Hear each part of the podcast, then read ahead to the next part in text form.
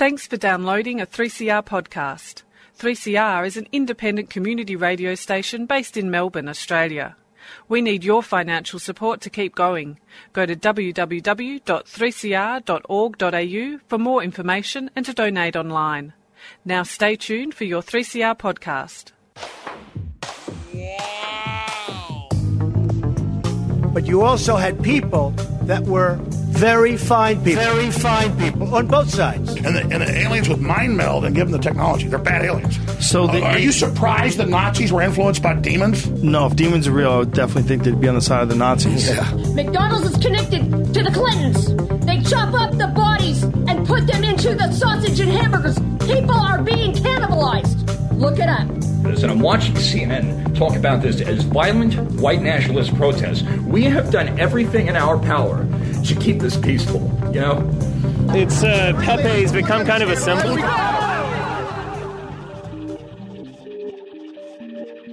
Welcome to Yeah Nah Pasaran, a show about fascism and its gravediggers. I'm Cam Smith, I'm Andy Fleming. and this week we are joined in our final show for the year by Joan Braune, who is a professor of philosophy at the Gonzaga University, as well as the author of upcoming book, very upcoming, Understanding and Countering Fascist Movements from Void to Hope. Thanks for joining us, Joan. Thanks for having me. Joan, I guess just to begin with, why this book now? Well, this was an attempt to think about a couple of different frameworks and the limitations of, of them and how to move past certain limitations in thinking about how to fight fascism.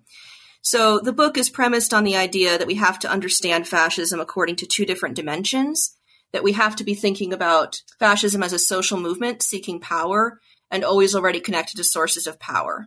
And that means it's not just something extreme or bizarre or at the fringes of society, but it's always already connected to power. And it has to be fought as a social movement. So it requires countervailing social movements to fight back. It's also, at the same time, made up of individuals who are drawn in by various different factors, various different motivations. And I think it's important to look at that and, and to look at fascist psychology. And I think we can do that without sort of ignoring their agency and responsibility for the harm they do, but that actually, if we look at what's driving people, we can actually get to a more radical, more productive politics. One of the things that you address in the book is that there are sort of multiple ways in which people and are drawn into these movements and ways in which these movements understand themselves, but that if we only focus on one or the other, we sort of miss the point. Could you tell us how can we understand fascist movements? Yeah. So one of the things I'm doing is I'm looking at narratives and I'm thinking about the ways in which fascism thrives on a desire for destruction and rebirth, which we see in both powerful figures like Steve Bannon and then also in sort of run of the mill, you know, sort of online propaganda. And, you know, I think understanding how these movements operate is important for resisting and, and for building a real alternative. So we have to have really um, strong boundaries. We have to we have to create spaces that are free of fascism. So all of that sort of work of protest and deplatforming is is totally essential. And I think, you know, long run we need we need an analysis of where people are coming from and what we're getting wrong as a society in responding. So it, it's a critical look at certain things like for example the countering violent extremism industry that takes more of a social work and policing adjacent approach to drawing people out of hate and looking at how we can sort of move past some of these limitations and have a more social movement based approach. Joan, you've made reference to Steve Bannon. In Australia, when he was treated to a, a long interview on Australia's leading current affairs TV show, this was in 2018, it was justified by the journalists responsible on the basis that doing so was essential to understanding Trump's wildly successful populism, as they put it, and their plans for China. So, my question is Is there anything particularly wrong with that approach? And how do you think figures like Bannon should be treated in the media? Yeah, I think it's really dangerous to platform these people as just a good way to understand something. There's already massive literature and research. These people have already made really clear what they think on a thousand different platforms. Bannon has a podcast. There's been a, a tremendous amount written by and about Bannon. And I think one of the things about Bannon, you know, he's very slick, as a lot of these people are, and he's able to sort of give himself plausible deniability in various different ways. So I called it in the book signaling that he's able to signal to fascist movements and drop all kinds of hints and at the same time sort of disclaim to actually have the views that he holds in all different kinds of ways. So it's very sneaky. It draws people in. Just like a lot of, of far right recruitment, people don't always get the full message until they're in. So it's, yeah, I, I, I do believe it's dangerous to just say, oh, this is another like informative opportunity, right? It kind of reminds me also of the phenomenon where, I guess, in media generally and journalism, a fascist figure would appear and they had an interesting haircut or they presented themselves in some way that was understood to be novel and palatable.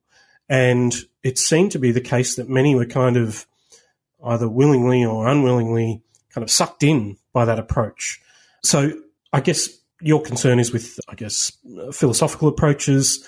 Is there any sense in which the ways in which these ideas about fascism are presented that what is it about these the ways in which these ideas are presented that facilitates that kind of platforming and discussion when other approaches might be a little more serious yeah i mean i think the assumption that fascism is extremism that it's something bizarre and fringe and that you'll be able to recognize it by its swastika tattooed faces and biker gangs leads to this sort of shock when fascism comes along looking normal and looking connected to institutions of power or just social normalcy. So we had all of these articles, you know, coming out and we still see it where, you know, the press is like just amazed that fascists do things like, you know, eat food and play video games and drive cars, right? And this amazement is actually serves as a propaganda and recruitment tool. So simply by presenting themselves as normal, strategically, you know, fascists have been able to get this impressed reaction because there's still this expectation of the extreme, the bizarre, and the fringe behavior and appearance. And, then they get they get an audience, right? They're able to propagandize. For example, there was a video that came out by the Young Turks interviewing the head of white nationalist group Identity Europa early on in their in their organizing. And I, I know that you know the Young Turks regret this interview, but that interview, you know, recruited a particular young woman who then became like their you know, their women's network coordinator because she watched it and kind of wanting to believe it already, but she watched it and was like, oh, wow, look how clean cut he is. Look how normal he seems. He says he likes food that isn't white people food, right? so it becomes a recruitment tool when we platform these people out of this sort of shock of their like normalness. One of the things you look at in relation to Steve Bannon is his embrace of the concept of the Kali Yuga. Could you explain to our listeners what is uh, the Kali Yuga and why it's relevant to understanding fascism? Yes. So the Kali Yuga is a concept that comes out of Hinduism that, that was appropriated by Julius Evola and Savitri Devi and others who were part of sort of esoteric fascism and esoteric Hitlerism, creating a sort of fascist uh, religion according to which there is a cycle of destruction and rebirth, that societies inevitably decline and rise again. Where because fascism is fundamentally a violent and hierarchical ideology, according to which some people are simply worth less and other people are worth more, and because they are worth more, should simply be in power. What that cycle means on this ideology is that fundamentally people that that, that ri- the rise of more democratic and more equal societies is a, is a decline in history and that that decline has to be replaced by the right people sort of coming to power again, dominating again.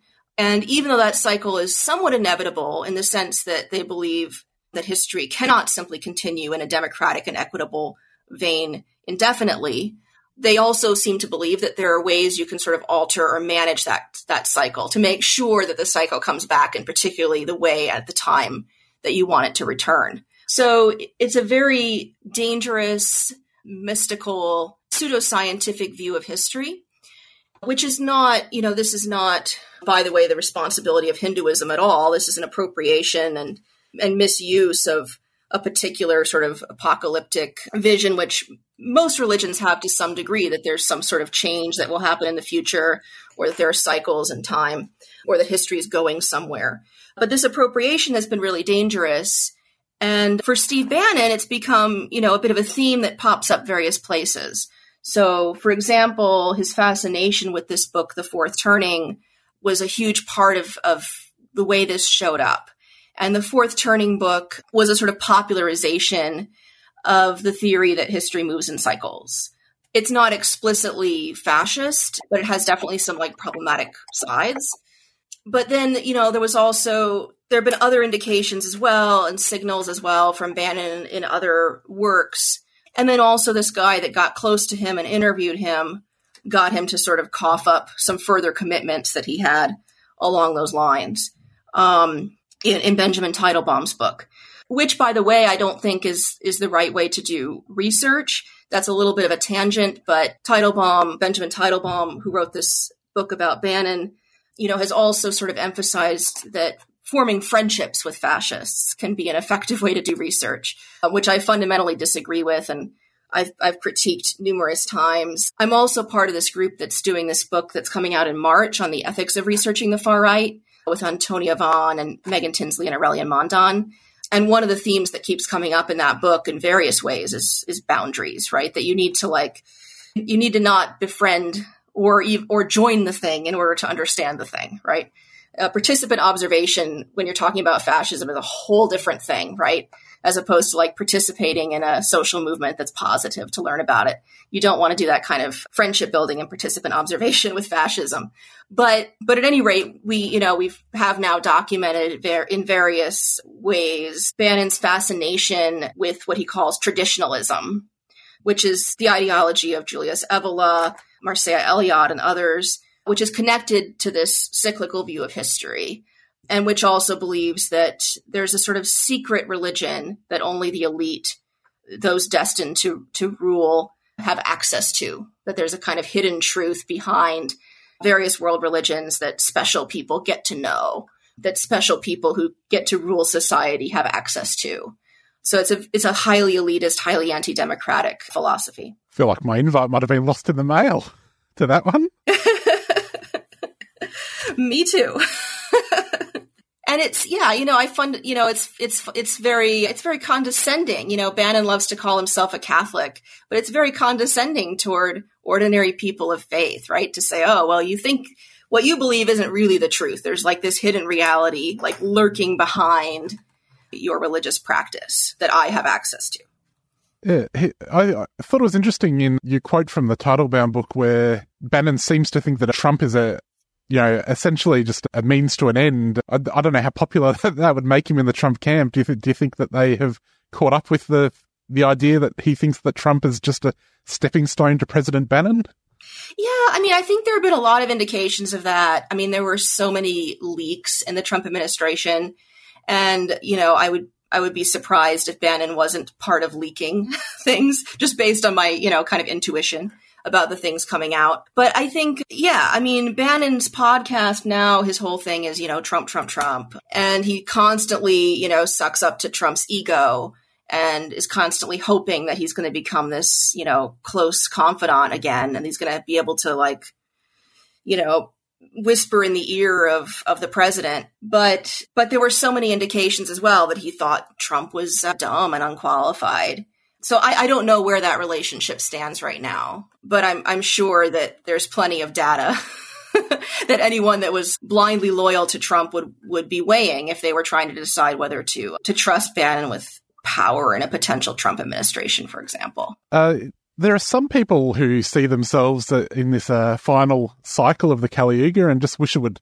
the next cycle would hurry up and get here, and to that end, they become accelerationists some of the academic treatment of accelerationism is quite fevered, and some of it is less fevered, but perhaps also problematic. Could you tell us what you see as the issues with accelerationism in, I guess, the academic and CVE spheres? Yeah, I, I'm super concerned about the kind of hyper focus that arose around this concept, which has been fairly ill defined by most of the people using it on the one hand, there's a really correct understanding of the reality that fascism as an ideology involves a desire to sort of speed up the apocalypse, that there's a destruction and rebirth of the world, I think is, I think that's a real and, and accurate um, assessment of of you know being a part of fascist ideology.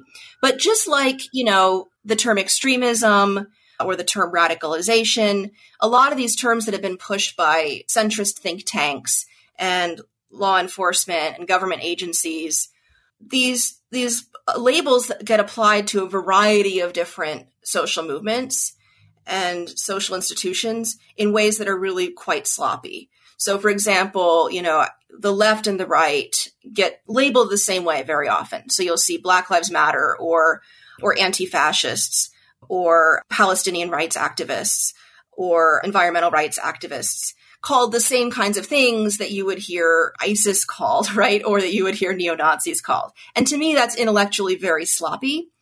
And it's based on these very, very thin abstractions, right? So when you back up far enough, and and you find you find something generalizing enough like believing in a utopian future right or believing that things might get worse before they get better like sure you can group a whole ton of people under that kind of a a label right um but it's not good scholarship it's just not i mean this is the most the sort of counterterrorism studies field except for the critical terrorism studies people that are critiquing the field itself it's the most anti-intellectual field of study I've ever encountered. The level of scholarship that you have to demonstrate to be taken seriously is just way lower. I, just, just to be honest, you know, like, and you see people that are treated as experts simply because of, you know, because they were former neo Nazis themselves and this kind of thing. So part of it is like, are we being specific enough about what we're talking about?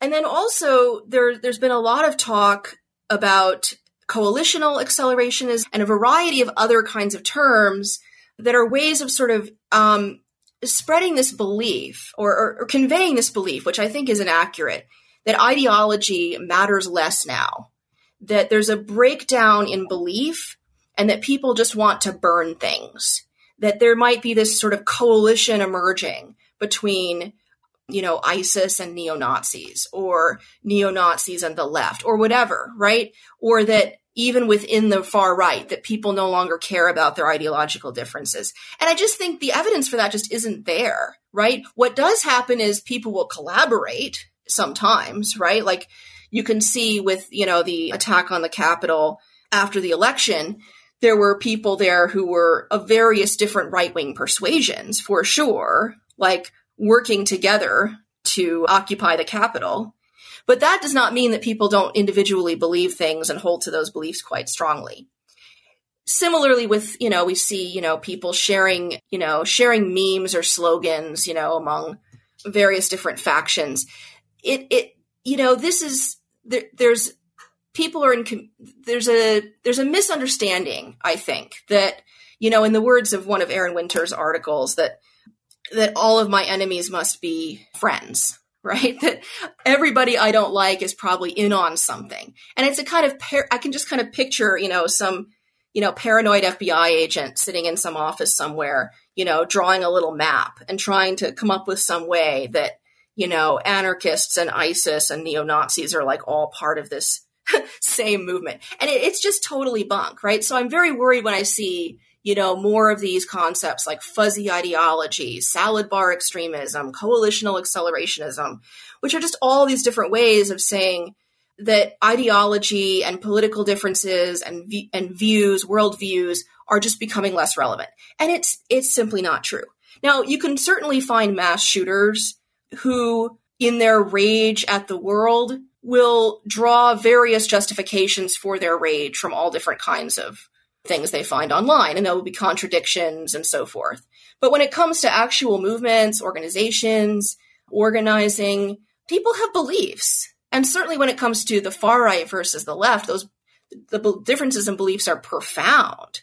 The ways in which people think about what it means to face a sort of transformation is very different. So the left, for example, will talk about the ways contradictions within capitalism can give rise to change. But that's completely different from the cycle that um, somebody like Savitri Devi is describing this sort of fascist cycle of the world has to be destroyed so the right people can come to power, uh, fundamentally hierarchical elitist vision. It's totally different from a, a leftist vision of sort of what Erich Fromm calls prophetic messianism, that there's potential within society, that people are going to rise up and transform the world, that we're going to create a new era of justice and peace. Like in, in total abstraction, both of those things involve change. They might involve appeals to revolution or society wide transformation, but the intent and the worldview are, are completely at odds. So it's that sort of lumping everything together that I think I'm worried about the most when I look at these kinds of categories. Joan, you suggest the sort of intellectual poverty that's being employed here, but perhaps not matched uh, in terms of funding. The, the Department of Homeland Security not getting any bang for their buck here from these people? I mean, it's it's fascinating to watch people sort of compete for for DHS funding. And I've had numerous conversations with different people and different organizations pleading with them not to take this money. You know, I think if people want to be in solidarity with Muslim communities under attack, for example, or with any community of color or any minority community facing attack from the far right, it's really, we have to understand that the attacks people face are not just from fringe organizations, they're also from the state. And even though within the US, DHS loves to, the Department of Homeland Security loves to rename things and claim things have now changed so that no, no, it's not CVE anymore. Now it's targeted violence prevention. We still see the same organizations with the same concerns, you know, that so, you know, as long as the Council on American Islamic Relations or the Brennan Center for Justice are signing petitions saying, please don't take this money, it's it's troubling to me to say to see community organizations and and academic institutes kind of competing for that funding. And it sure helps to get funding when you have a new name for something, right? Like, oh, it's so innovative. Like we have this new category that we're going to research.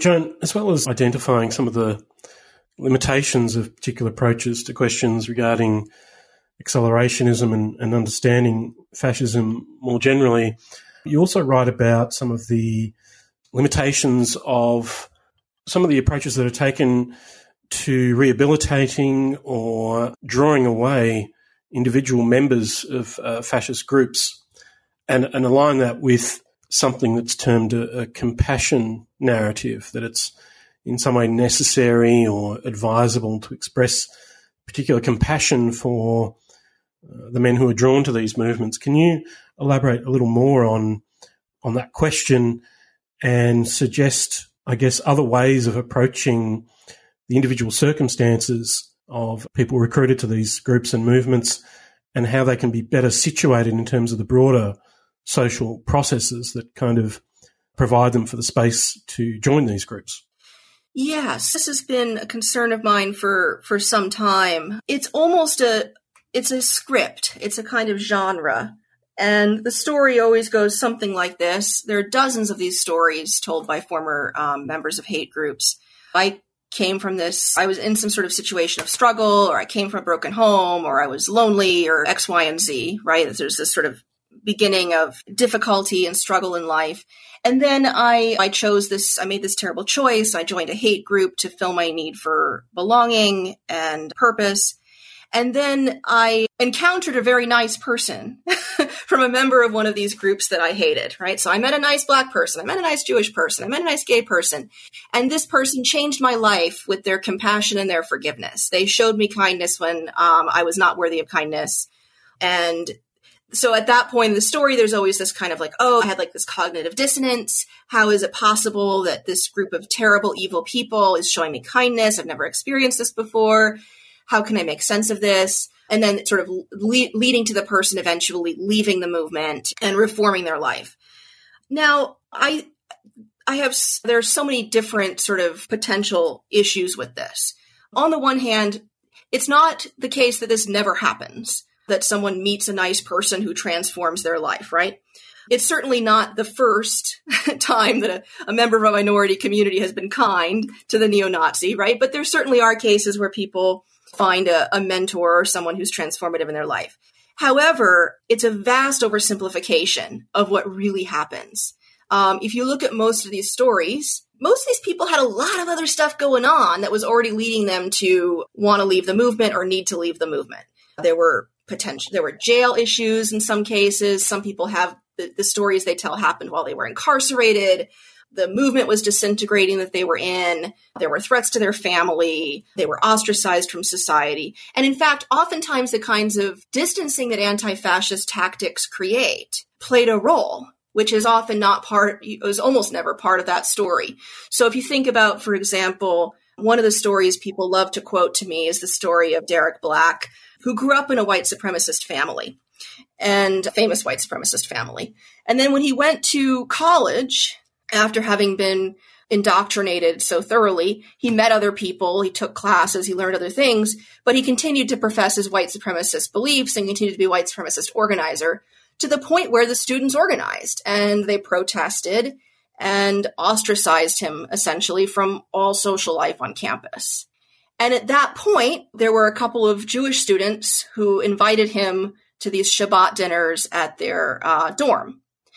And the story that I hear over and over again from people who've read the book about this guy's life is this terrible neo Nazi was invited to dinner with Jewish people, and that changed his heart, and now he's no longer a Nazi.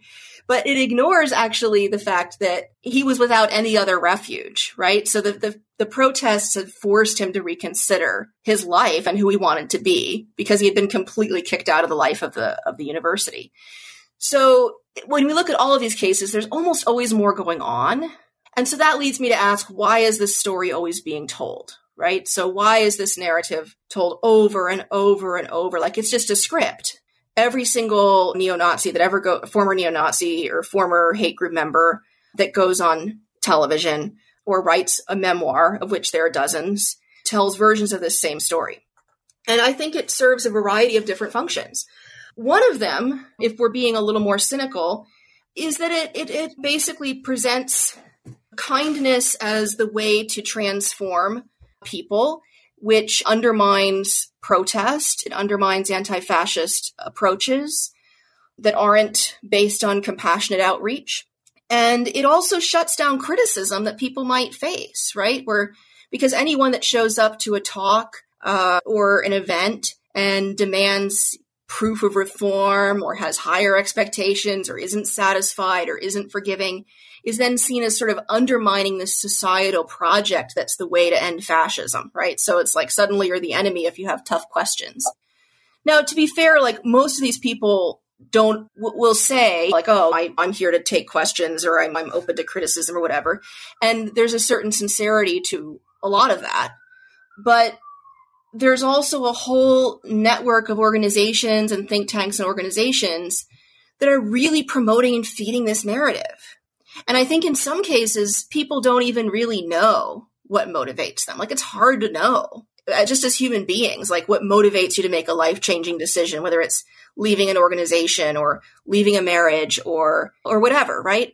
And so they're told, they're told by this narrative. They're told, oh, it's kindness and dialogue and ending polarization and reaching out across the divide.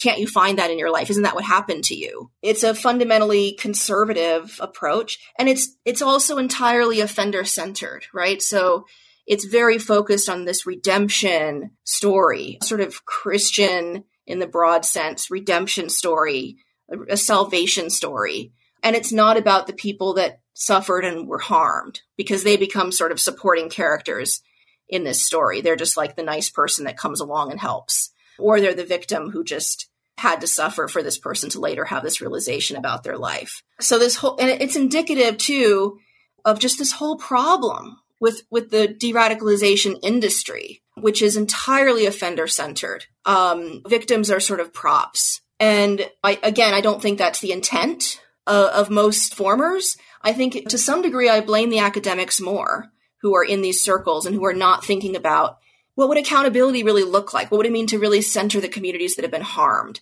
What would it mean to see reform not as someone living a life of crime free, job holding productivity, but actually see the objective of this process to be repairing harm and reparative justice. Jane, you mentioned just a second ago one of the, I guess the the other side of the compassion narrative. You, you have these people who uh, that their story is, I met the nice black person, I met the nice Jewish person, but there is the other sort of story that comes up in a few prominent narratives, which is a, you know, I was beating the nice black person and as I bloodied their face, I realized, oh, we all bleed red. And this is what turned me against it, which I often think is not an especially scalable solution to oh, God. the issue of people joining hate crimes. At least with the other way, we, we could assign every Nazi a black person to be their friend. But no, that's probably not the way to do it.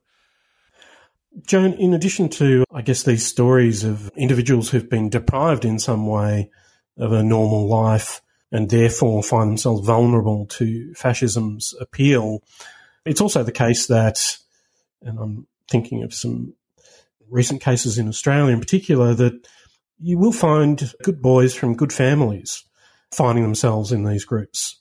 So, in other words, relatively normal people in normal situations or young men. So, can you explain in that circumstance what is the appeal of fascism? How does fascism appeal to the affective dimensions of life under contemporary capitalism? Yeah, I think there. I think there's there are real desires that people are trying to meet, and there are psychological needs that they're filling in this particular twisted way. I do think there's been too much emphasis on trauma right? But trauma can also look all different kinds of ways. It doesn't necessarily mean you are at the margins of society or particularly oppressed in a sort of general social sense. But one of the one of the things I was writing about was this idea of the void, and it's it's a kind of complicated argument there because on the one hand you'll you'll often hear people talk about there being a kind of void that people are trying to fill by joining fascist movements. But I think there's kind of a misunderstanding of what that is and what that implies. So the sort of mainstream centrist, like de-radicalization approach would, would probably tend to say these people need a different uh, source of identity and meaning. So we need to find them something else that will provide them the same, the same thing they're looking for in, in these movements. That we can kind of create for them another sense of self and of belonging. But the reason why I think that's too simplistic is that fascism is fundamentally it has a different it has a different perspective on truth and meaning than most people have.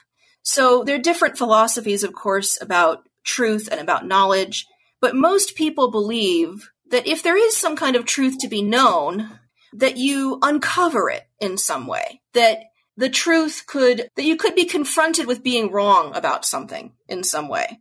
That there, and whether that's a matter of sort of finding this external reality or sort of fitting all your beliefs together coherently, that, that truth is about sort of finding something out. And fascism fundamentally sees truth as being about violence rather than sort of the discovery of some external thing. It's about myth and it's about violence. So the person who simply knows and intuits that they have the power to, or they should have the power to rule, right? And this is sort of proven with violence. So truth is kind of created through violence. And Erich Fromm, whom I use in that section, who, who studied fascism, he was a German Jewish intellectual who fled Nazi Germany as part of the Frankfurt School. Marxist intellectuals came to the United States wrote extensively on sort of fascist psychology. He wrote a very long book called The Anatomy of Human Destructiveness, studying the psychological mechanisms involved. And Fromm agrees that there is a kind of void that people are trying to fill, but that it's, but he calls it idolatry, this process of filling the void. So people are grasping for something that will give them this sense of power by identifying with it that will give them this sense of power and security and and heroism and so forth and that fundamentally leaving that behind involves like a whole other different attitude toward truth right so it's not something that you just go find and pick off the shelf like oh this is going to fill this uh, void in my life and then i also think about what's what's creating this for people and how how is capitalism creating this sense that there's this gaping absence of meaning that people have to go find a substitute to fill. And fascism is great at sort of telling people like this is this is who you are, right? Is kind of the marketing, right? This is who you are. You've been wondering, now we're going to tell you you've been disinherited as white people or uh, as men or so forth, right? And we're going to give you your identity back. But it's fundamentally also unstable, because it's not ba- it's not based in reality. It's based in conspiracy theories and myth. And so violence just gets ramped up more and more, right, to defend this this idol. So I think it's like how do we help people think about meaning? How do we help people think about truth? How do we help people think about the kind of community they want to live in? And to some degree these are philosophical questions. And they're also things the left could proactively, preventatively do, not in the sense of sort of identifying people and doing sort of encountering, finding radicalization signs and not, not the way that, that it's been undertaken by the state in this sort of surveillance approach, but rather like, are we building community where people, where all of us can explore collectively the things that give us meaning? Are we creating community around art? Are we marginalizing spirituality or are we giving that space, right? Are we letting people, are we creating ways to meet people's needs collectively? Not just, not just that people need charity or aid, but are we coming together to think collectively about how we can care for each other, right? In a society that really doesn't do that well. One of the things I guess I've noted in a lot of material regarding fascism and countering it is, or one of the flaws is the ways in which can often be divorced from broader visions of social change. I find evidence of that in the more, what would be termed the militant or radical approaches to these questions. But to me, it seems, and I guess my frustration is I kind of, there's some sense in which I take this as read, that it's not sufficient to, you know, stop the Nazis from marching or whatever it is.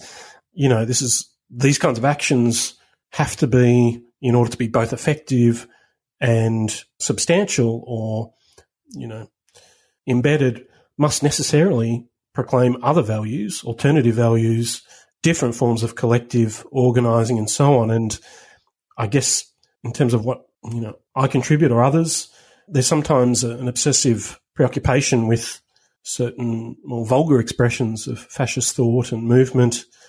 You know, I, I can't see how opposition to it or understanding of it can really proceed in any concrete sense or informed sense without necessarily being or proceeding from, you know, very different uh, understandings of what matters, what is of value, and how fascism is, you know, in a sense, a kind of outgrowth of broader systems of power and domination.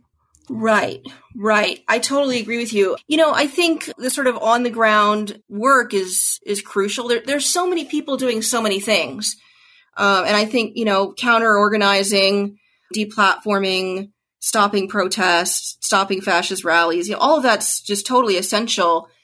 But it's not going to stop the threat of fascism permanently, and we don't want to have to spend, you know, however long just playing whack a mole on one movement and event after another. And it's exhausting. And communities are sort of caught in this, you know, constantly needing to defend themselves and constantly needing to counter organize against one threat after another. And there's a reality to that, that that's probably going to be ongoing for a while. But we need to be thinking strategically. We need to be thinking radically about how we deal long term with this threat. Like, how can we build institutions? How can we build dual power? How can we build projects that allow us to move past this. And even though fascists are really bad at this, we also have to be wary of the fact that they're also trying to do, in some cases, service projects or direct aid to people they think are worthy. If we look at something like Casa Pound in Italy, for example, having a free clinic for only, you know, people who are Italian, this kind of thing.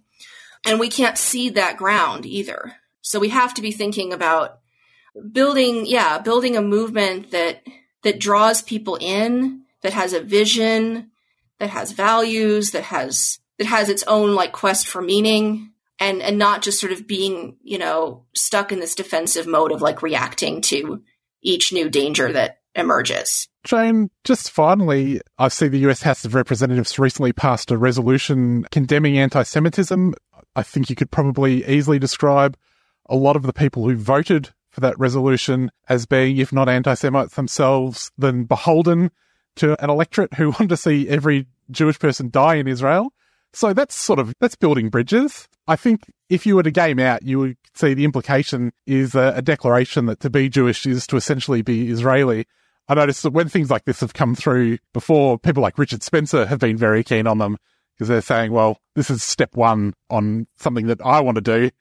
I'm sort of confused why some of these institutions, I'm not that confused, but I mm-hmm. would be interested in your take on why they can't see this. Yeah. I mean, yeah, this is, it's an extremely, it's just an absolutely terrible t- moment that we're in. So like half my family is, is Jewish. I'm Jewish on my mother's side. And I consider myself anti-Zionist. I've always been anti-Zionist. And I, I'm, I'm in Jewish Voice for Peace, which is the largest anti-Zionist Jewish group in America.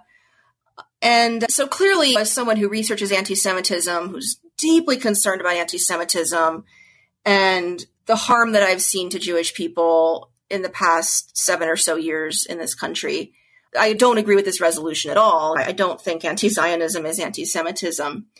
And certainly people who put that message forward have quite a bit to gain from it, not only in the fact that they can target Palestinians and others, Muslims and others on the left who are critical of Israel, but also they get this kind of plausible deniability or this kind of shield they can hide behind where they can say, well, I'm not anti Semitic, I'm pro Israel, right? So it works in both directions that way. And it's, it's going to be interesting to see how, how, what comes out of this in terms of how people address fighting fascism going forward. There are a lot of organizations that I'm critical of that I would see as sort of part of this like countering violent extremism network who are very Zionist. And I think because because of that, there's been a failure by so many of these institutions to adequately address Islamophobia. And they miss certain things because they're so focused on this sort of Zionist narrative that Israel is this that that any sort of any sort of criticism of Israel has to be seen as anti-Semitism. But I think if, if if we're if we're concerned about human rights, if we're concerned about equality, if we're concerned about justice, we absolutely have to stand against this brutality, this genocide that's happening in Gaza. And we have to do that in a way that's canny and smart. Because I also see people on the left falling for anti Semitic tropes, getting sucked in by all kinds of narratives. And the messiness of this is unfortunately like really fruitful for fascists. There's so many ways that this moment is helpful for uh, both Islamophobia and anti Semitism. So there's just so much work to be done. But I do take hope in the protests that I'm seeing and in the generational shifts that I'm seeing with many more young Jewish people speaking up against the war. Well, Joan, we'll leave it there. Thanks so much for coming on. If people want to check out the book, it is out next week Understanding and Countering Fascist Movements from Void to Hope, out through Routledge. Thanks for coming on. Thanks for having me. Well, Andy, that is our show, and that is Yeah Nah Pasaran for 2023. Thank you to everyone who came on this year and shared their knowledge, and thank you to everyone who tuned in, and thanks to everyone who donated. We really appreciate it.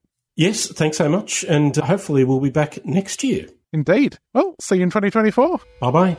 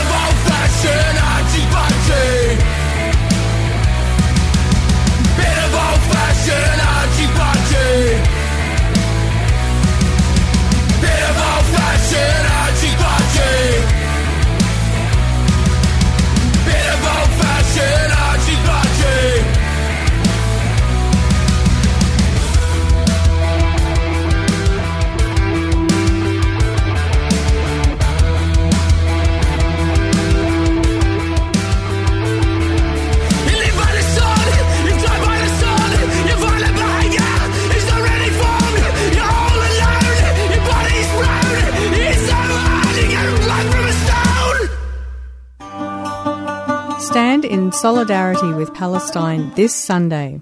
With the most devastating attack ever launched on the people of Gaza, it's time for all of us to stand in solidarity with the Palestinian people. Israel has waged war on the Palestinians for the last 75 years. The Nakba, ethnic cleansing, occupation of the West Bank, East Jerusalem, and Gaza. Israel has now imposed a total blockade on Gaza and declared war, stopping food, electricity, and fuel, and launching an all out attack. We have to mobilise to show our support for Palestine. 12 pm, State Library, this Sunday. Rally to demand freedom and justice for Palestine. No war on Gaza. Free Palestine Melbourne is a 3CR supporter.